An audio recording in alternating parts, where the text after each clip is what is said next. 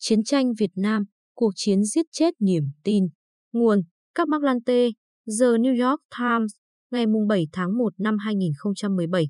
Biên dịch, Nguyễn Thị Kim Phụng. Bản quyền thuộc về dự án nghiên cứu quốc tế.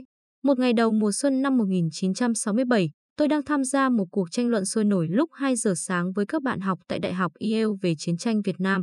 Tôi đến từ một thị trấn nhỏ ở Oregon và đã từng tham gia lực lượng dự bị thủy quân lục chiến, còn bạn bè tôi chủ yếu đến từ các trường dự bị ở bờ đông.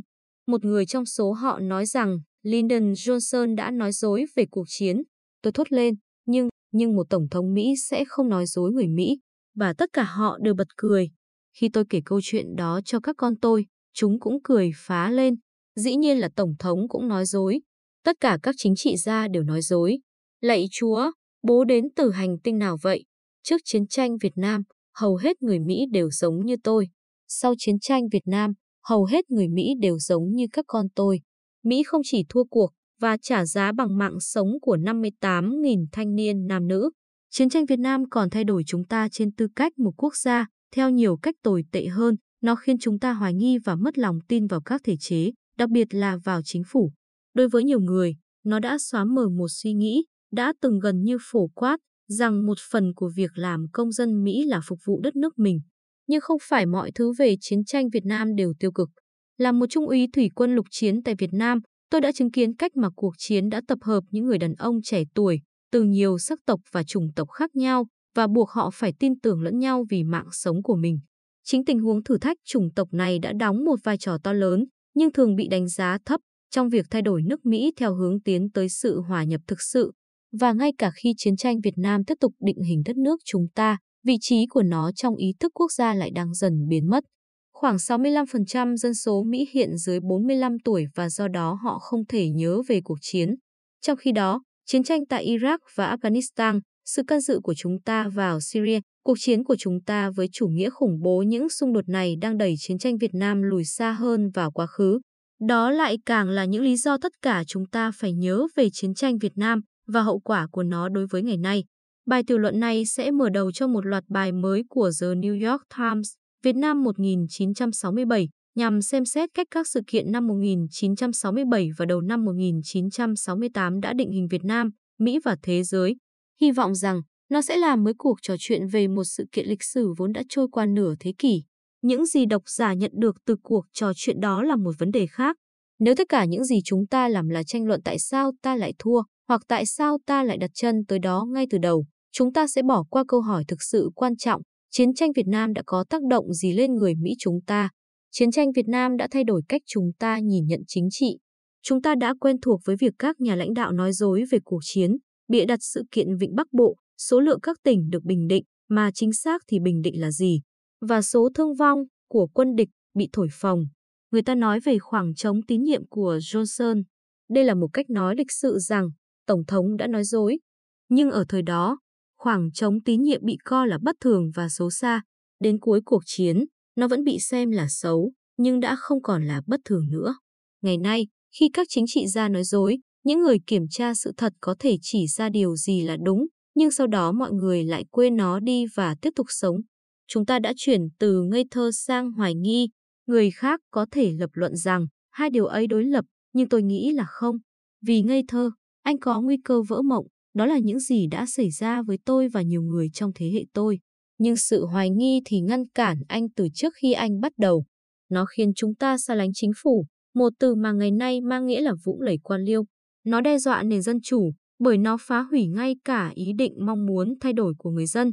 Anh không thể hoàn thành hệ thống đường cao tốc lớn nhất thế giới, xây dựng một số lượng lớn các trường trung học và đại học công lập thông qua chương trình xã hội vĩ đại, chương trình đối nội của Tổng thống Johnson xoay quanh việc xóa bỏ đói nghèo và phân biệt chủng tộc, chiến đấu trong một cuộc chiến lớn và đặt chân tới mặt trăng, những điều mà chúng ta đã làm được cùng lúc trong thập niên 1960 nếu anh hoài nghi về chính phủ và các chính trị gia.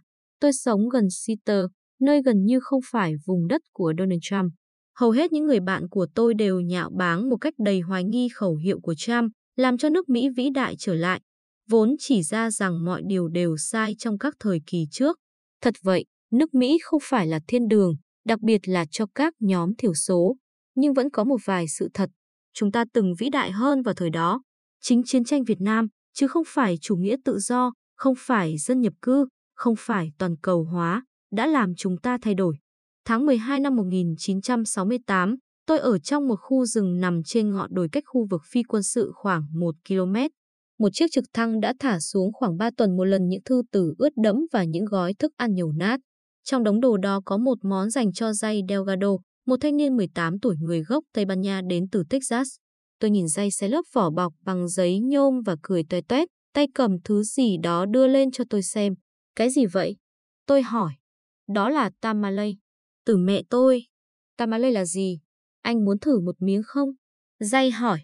Chắc chắn rồi. Tôi nhìn nó, quay qua quay lại, rồi nhét luôn vào miệng và bắt đầu nhai. Dây và những người bạn gốc Tây Ban Nha khác của cậu ta ăn ngấu nghiến, còn tôi thì can đảm nhai và thầm nghĩ chả trách sao mà răng của người Mexico lại tốt tới vậy.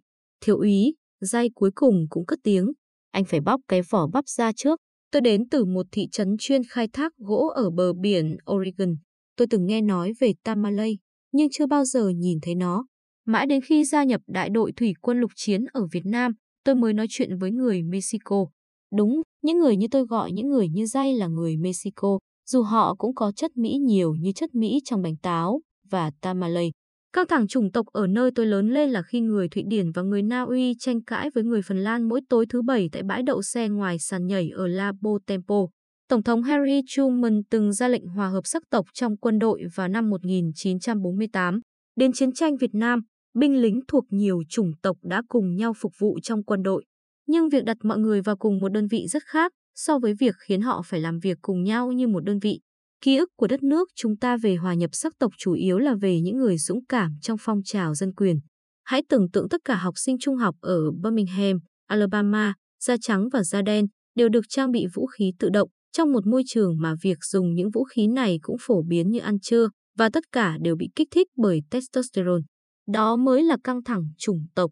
Trong suốt chiến tranh Việt Nam, đã có hơn 200 vụ giết chỉ huy xảy ra trong quân đội Hoa Kỳ. Các vụ việc được thực hiện bằng lựu đạn phân mảnh nên không thể xác định được kẻ giết người. Hầu như tất cả các vụ giết chỉ huy, ít nhất là khi thủ phạm bị bắt, đều có động cơ liên quan tới chủng tộc. Tuy nhiên, trải nghiệm phổ biến hơn trong cuộc chiến là sự hợp tác và tôn trọng. Nếu tôi bị bắn hạ bởi đối phương và tôi cần một tay súng M79, tôi sẽ hết gọi Thompson, bởi vì anh ấy là người giỏi nhất. Tôi thậm chí còn chẳng nghĩ về màu da của anh ấy.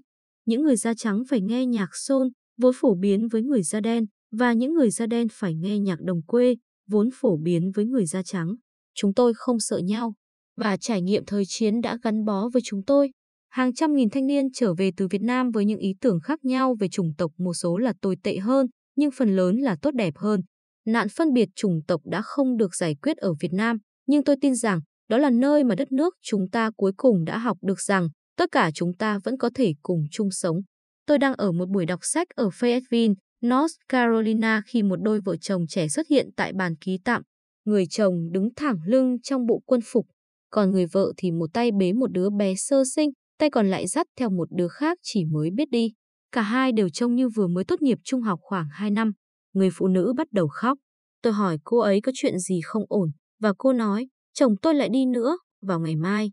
Tôi quay sang người chồng và nói, ồ, là chuyến đi phục vụ thứ hai của anh à? Không, thưa ông, anh ấy đáp, là chuyến thứ bảy. Lòng tôi nặng trĩu.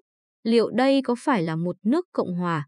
Chiến tranh Việt Nam bắt đầu khi chế độ quân dịch kết thúc và Lầu Năm Góc tạo ra cái gọi là quân đội tình nguyện.